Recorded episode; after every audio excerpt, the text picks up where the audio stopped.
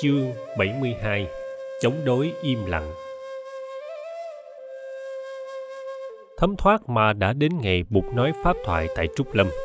Kỳ nào quân chúng cũng đi thật đông. Có mặt tại buổi pháp thoại cũng có quốc vương Bimbisara và có cả hoàng thái tử Ajatasattu nữa. Đại đức Ananda để ý thì thấy các vị khất sĩ các nơi về đông lắm, đông gấp hai kỳ trước. Đại đức Devadatta cũng có mặt ở hàng đầu các vị khất sĩ. Đại đức ngồi giữa hai vị Sariputta và Mahakasapa. Cũng như lần trước, sau khi bục thuyết pháp xong, Đại đức Devadatta đứng dậy, tiến lên, chắp tay lễ bục và nói: Thế Tôn, người đã dạy các vị khất sĩ nên sống theo các nguyên tắc thiểu dục và tri túc, bỏ dần các ham muốn và sống thật đơn giản với những điều kiện vật chất tối thiểu con xin đề nghị một quy chế 5 điểm để thực hiện các nguyên tắc thiểu dục và tri túc đó. Điểm thứ nhất, các vị khất sĩ chỉ ở suốt đời trong rừng hoặc trong vườn cây mà không được về ngủ ở ngoài thành phố hay trong thôn xóm. Điểm thứ hai, các vị khất sĩ chỉ đi khất thực suốt đời mà không được đáp lời mời của giới cư sĩ tới thọ trai ở nhà họ. Điểm thứ ba, các vị khất sĩ chỉ có quyền lượm vẽ rách và những mảnh vải vụn để may lại thành y, chứ không được nhận y do giới cư sĩ cúng dường. Điểm thứ tư, các vị khất sĩ chỉ được ngủ dưới gốc cây mà không được ngủ trong phòng ốc. Điểm thứ năm, các vị khất sĩ chỉ được phép ăn chay, không được động tới thịt cá. Thế Tôn, nếu giáo đoàn khất sĩ theo đúng năm điểm này, thì chắc chắn các nguyên tắc thiểu dục và tri túc mới được thực hiện nghiêm chỉnh. Bụt nói Devadatta Như Lai không chấp nhận sự bắt buộc phải làm theo năm điểm ấy. Vị khất sĩ nào muốn chỉ cư trú trong chốn viên lâm thì được phép chỉ cư trú trong chốn viên lâm. Nhưng những vị khác có thể ở tu viện, tỉnh xá và tạm trú tại thành phố hay thôn lạc khi cần thiết. Vị khất sĩ nào muốn chỉ khất thực mà không muốn đến nhà đàn việc thọ trai thì được phép chỉ đi khất thực. Nhưng những vị khác có thể đáp lời mời của giới cư sĩ tới nhà thọ trai và thuyết pháp. Vị khất sĩ nào chỉ muốn lượm dẻ và vải vụn để may thành y thì được phép chỉ lượm dẻ và vải vụn để may thành y. Nhưng những vị khác có thể thọ nhận của giới đàn việc cúng dường với điều kiện là không có quá ba y. Vị khất sĩ nào chỉ muốn ngủ dưới gốc cây thì được phép chỉ ngủ dưới gốc cây. Nhưng những vị khác có thể ngủ trong tăng xá, tịnh xá và ngủ tạm tại nhà cửa ở thành phố hay thôn lạc khi cần thiết. Vị nào muốn chỉ ăn chay thì được phép chỉ ăn chay. Nhưng những vị khác có thể tạm thọ nhận thức cúng dường mà đàn Việt đã làm sẵn. Trong đó có ngũ tình nhục, nghĩa là những vị đàn Việt này đã không vì các vị khất sĩ mà sát sinh. Devadatta, theo pháp chế hiện thời, các vị khất sĩ có đủ cơ hội để tiếp xúc và hướng dẫn người cư sĩ, nhất là những người mới có duyên tiếp xúc lần đầu với đạo giác ngộ Đại đức Devadatta thưa. Như vậy là Thế Tôn không chấp nhận pháp chế năm điểm. Không, Devadatta Như Lai không chấp nhận pháp chế của Thầy đề nghị. Devadatta cúi chào Bụt và trở về chỗ ngồi Miệng mỉm cười Không có vẻ gì thất vọng. Tối hôm ấy Bụt nghĩ lại tịnh xá ở tu viện Trúc Lâm. Người nói với Đại Đức Ananda Ananda. Như Lai biết tâm trạng của Devadatta Như Lai nghĩ là sẽ có chia rẽ trầm trọng trong giáo đoàn khất sĩ. Một hôm đi khất thực trong thành phố Rajagaha Đại đức Ananda gặp Đại đức Devadatta. Hai người dừng lại bên đường để nói chuyện.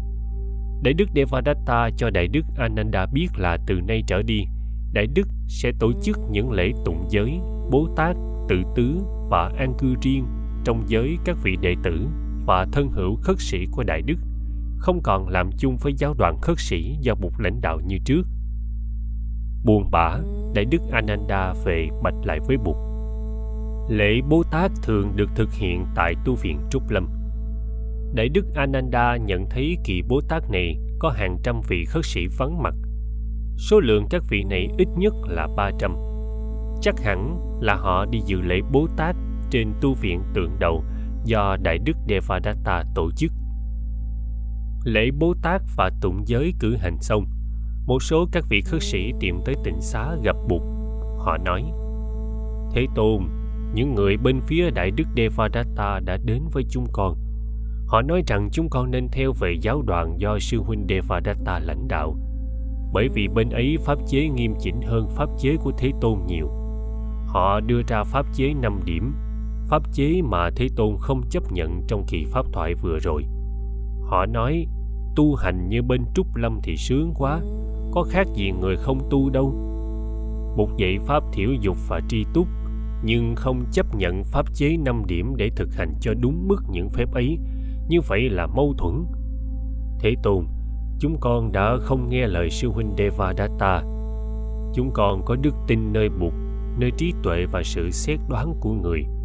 Nhưng có rất nhiều vị khất sĩ trẻ chưa có kinh nghiệm, nhất là những vị xuất thân từ Vaji do Đại Đức Devadatta thế độ.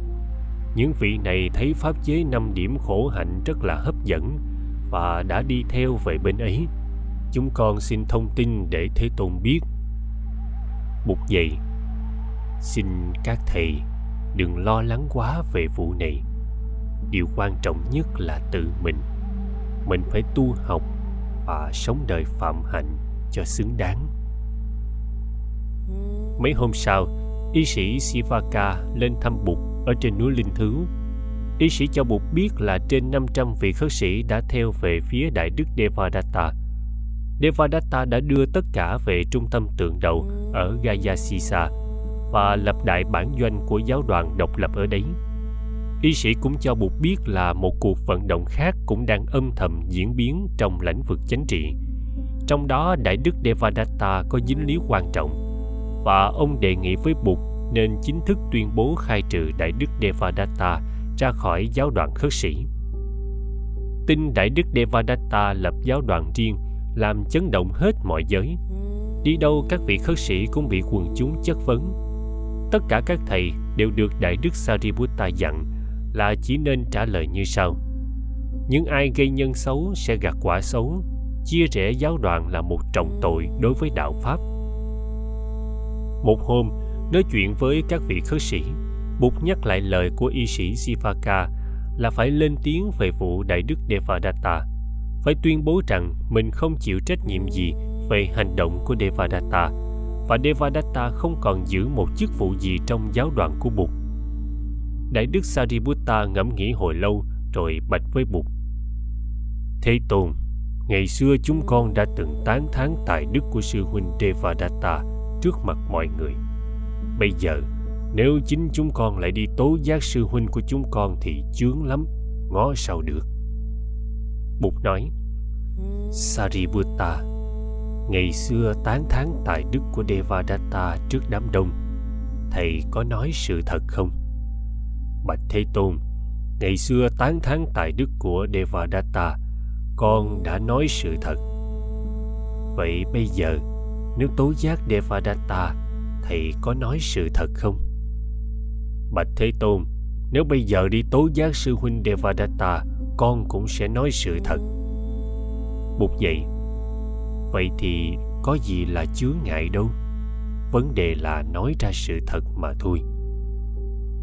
Những ngày sau đó, trong dịp tiếp xúc với quần chúng, các vị khất sĩ báo tin cho thiên hạ biết là Đại Đức Devadatta đã bị khai trừ ra khỏi giáo hội các vị khất sĩ cũng nói thêm từ nay Bụt và giáo đoàn không còn chịu trách nhiệm gì về hành động của Đại Đức Devadatta nữa. Trong khi đó, hai Đại Đức Sariputta và Mogalana vẫn luôn luôn giữ im lặng. Họ không mở miệng để nói bất cứ một lời nào, dù được quần chúng hỏi. Thấy thái độ ấy, Đại Đức Ananda hỏi. Các sư huynh không nói gì hết, có lẽ các sư huynh đã có chủ ý. Sư huynh ananda đúng như vậy. Chúng tôi có chủ ý. Chúng tôi sẽ phụng sự bụt và giáo đoạn bằng những phương tiện khác. Trong giới quần chúng có những người xì xào bàn tán cho rằng các vị khất sĩ tố cáo giáo đoàn độc lập vì thù ghét và ganh tị nhưng cũng có những người nghĩ rằng có những lý do sâu kín bên trong mà họ chưa thấy được. Những người này vẫn có đức tin vững chãi nơi bụt và giáo đoàn. Một buổi sáng trong lúc trời còn mưa gió nặng nề, dân chúng ở thủ đô được tin là hoàng thượng bimbisara thoái vị và nhường ngôi cho con là hoàng thái tử ajatasattu. Lễ đăng quang của thái tử sẽ được tổ chức trong vòng 10 hôm vào ngày trăng tròn sắp tới tin này buộc không được nghe trực tiếp từ quốc vương bimbisara, mà đã nghe qua các vị khất sĩ. Từ trước đến nay, chưa bao giờ vua bimbisara lấy một quyết định quan trọng như thế mà không trực tiếp báo tin cho bụt mấy hôm sau, sivaka lên hậu bụt và xin phép được nói chuyện riêng với người. Bụt mời ông đi thiền hành với bụt trên sườn núi. Hai thầy trò im lặng đi và thở. Đến cuối thiền lộ bụt chỉ một phiến đá mời sivaka ngồi người cũng ngồi xuống một phiến đá khác sivaka cho bụt biết là hoàng thái tử ajatasattu đã ra lệnh nhốt vua bimbisara trong cung cấm và không cho ai ra vào thăm hỏi, trừ hoàng hậu Videhi. Hoàng thái tử cũng bắt giam hai vị đại thần thân tín nhất của vua vì sợ những người này âm mưu cản trở việc lên ngôi của hoàng thái tử. Ban đầu thì thái tử cấm không cho hai người này vào thăm vua, nhưng sau đó vì chưa yên tâm nên thái tử bắt giữ luôn họ. Gia đình các vị này được thông báo là các vị cần lưu lại ăn ngủ trong cung để luận bàn chánh sự trong vòng 7 hôm. Sự thật thì họ đang bị nhốt trong cung cấm, mỗi người một phòng riêng. Y sĩ Sivaka cho Bụt biết là những chuyện trên hoàn toàn được giữ bí mật. Sở dĩ ông được biết là vì ông đã có cơ hội tới chữa trị cho Hoàng hậu Videhi. Hoàng hậu đã thuật hết sự thật cho ông và nhờ ông lên núi bạch với Bụt tất cả tự sự. Sivaka kể cho Bụt nghe chi tiết của tất cả những gì đã xảy ra. Một hôm, cách đây gần cả tháng, người lâm quân thấy thái tử đột nhập vào cung vua trong đêm khuya thấy dáng dấp thái tử có vẻ khả nghi người lâm quân đã chặn thái tử lại để lục soát và tìm thấy một thanh gươm giấu trong áo của thái tử họ đưa thái tử vào gặp vua trình lên vua thanh gươm và kể lại tự sự vua hỏi asata satu ban đêm con mang gươm vào cung để làm gì tâu phụ vương con muốn hành thích phụ vương Tại sao con lại muốn giết ta? Tâu phụ vương, con muốn làm vua. Làm vua thì làm vua, tại sao lại phải giết cha? Nếu con muốn làm vua, con chỉ cần nói lên một tiếng là ta thoái vị lập tức và con có thể làm vua ngay. Tâu phụ vương, con không biết như vậy. Con đã lỡ lầm xin phụ vương tha tội cho con. Ai xúi dục con làm chuyện này? Thái tử asata satu im lặng. Vua gạn hỏi một hồi thì thái tử tiết lộ là đại đức Devadatta. Vua cho gọi hai vị đại thần thân tín của vua vào cung. Ngay lúc nửa đêm, vua thuật lại cho họ nghe và hỏi ý kiến của họ. Một vị nói rằng tội ám sát vua là tội xử trảm và đề nghị đem chém đầu các tội phạm, trong đó có thái tử Ajatasattu, khất sĩ Devadatta và tất cả các vị khất sĩ liên hệ. Trẫm không muốn giết Ajatasattu vì nó là con trẫm trẫm cũng không muốn giết các vị khất sĩ bởi vì các vị khất sĩ đã từng tuyên bố là họ không chịu trách nhiệm về hành động của Devadatta. Trẫm thấy trong vụ này, Bụt là người sáng suốt nhất. Người đã tiên đoán được những gì sẽ xảy ra, cho nên người đã cho công bố không chịu trách nhiệm về Devadatta.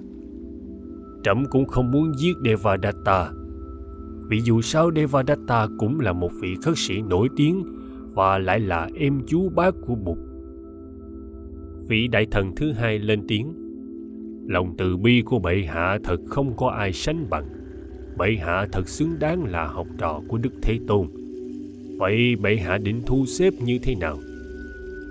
Vua nói, ngày mai trẫm sẽ hạ chiếu cho bàn dân thiên hạ biết là trẫm thoái vị và nhường ngôi cho con trẫm là Ajatasattu. Mười hôm sau, thái tử sẽ làm lễ đăng quang. Vậy còn tội mưu sát? Trẫm tha thứ cho con trẫm, phải cho khất sĩ Devadatta. Mong rằng hai người thấy được tấm lòng của trẫm mà học được chút gì từ đức độ của trẫm. Hai vị đại thần lạy xuống, Thái tử Ajatasattu cũng lạy xuống. Vua dặn các quan giữ nội vụ thật bí mật và thi hành ngay những quyết định của vua bắt đầu từ giờ phút ấy. Ngay sau khi chiếu chỉ thoái vị của vua được ban hành, Đại đức Devadatta đã về ngay kinh đô để hội kiến với thái tử. Đại đức có nói với hoàng hậu Videhi là Đại đức Devadatta đã được thái tử mời về để bàn luận về lễ đăng quang của thái tử. Nhưng hoàng hậu cho biết là chỉ hai hôm sau cuộc đàm luận đó, thái tử ra lệnh cô lập vua trong cung cấm và bắt giữ luôn hai vị đại thần. Y sĩ Sivaka nói, Lạy Bụt, con mong là sau lễ đăng quang, Ajatasattu sẽ trả tự do cho Thượng Hoàng và cho hai vị đại thần bị giam giữ. Trình xong mọi việc, Sivaka lạy Bụt và xuống núi. Ngày mai lại, Bụt tiếp sứ giả của triều đình mời Bụt và các vị khất sĩ tới dự lễ đăng quang của Thái tử. Chính quân đội đi tổ chức kết nghinh môn và treo cờ đèn ở khắp nơi trên thủ đô. Bụt được cho biết là Đại đức Devadatta và trên 600 vị khất sĩ theo thầy đều đã có mặt tại thủ đô để tham dự lễ đăng quang này. Bụt cho gọi Đại đức Sariputta. Người nói, Này Sariputta, Như Lai sẽ không về kinh dự lễ đăng quang và Như Lai mong rằng tất cả các vị khất sĩ của giáo đoàn cũng không nên về kinh dự lễ chúng ta không nên can dự vào công việc ác đức này. Đại đức sariputta nói, lạy bụt, con hiểu. Con sẽ thông bạch với đại chúng là thế tôn sẽ không về dự lễ đăng quang. Và thế tôn muốn các vị khất sĩ trong giáo đoàn cũng không về dự lễ này. Và đại đức rút lui. Ngày lễ đăng quang của vua mới đã tới không thấy Bụt và các vị khất sĩ trong giáo đoàn do người lãnh đạo, quân chúng bắt đầu đặt câu hỏi. Và từ câu hỏi họ tìm ra được sự thật. Họ biết Thượng Hoàng và hai vị đại thần đang bị giam giữ. Họ biết được là sau lễ đăng quang, vua mới cũng không trả tự do cho Thượng Hoàng và hai vị đại thần này. Họ bắt đầu hiểu được ý Bụt. Trong quần chúng nổi lên một phong trào âm thầm chống đối đường lối thiếu nhân nghĩa của triều đình mới – quân chúng bắt đầu phân biệt được sự khác nhau giữa giáo đoàn của Bụt và giáo đoàn của Đại Đức Devadatta. Devadatta đã bắt đầu tự xưng là một vị giáo chủ. Nhiều giới đàn Việt trước khi cúng dường cơm vào bát vị khất sĩ đã hỏi thăm là vị khất sĩ thuộc về giáo đoàn nào và họ từ chối không cúng dường cho những vị khất sĩ thuộc giáo đoàn độc lập. Thái độ của họ là để đối kháng lại sự phản bội của Devadatta cũng như của ông vua mới vua Ajatasattu được báo cáo về phong trào chống đối âm thầm này. Vua rất giận, nhưng vua không thể dùng quyền lực để bắt giam buộc hoặc đàn áp các vị khất sĩ trong giáo đoàn. Vua biết nếu vua động đến bục và giáo đoàn một cách trực tiếp, thì không những vua sẽ bị dân chúng trong nước chống đối, mà còn có thể bị cô lập ngoại giao đối với các nước lân bang nữa. Vua biết rõ là bục rất được ngưỡng mộ ở các nước lân bang Vua biết rõ Bụt rất được ngưỡng mộ ở các nước này, nhất là ở vương quốc Kosala. Quốc vương Basenadi có thể đem quân sang chinh phạt nếu ngài nghe vua động tới Bụt. Vua triệu đại đức Devadatta vào cung điện để vấn kế.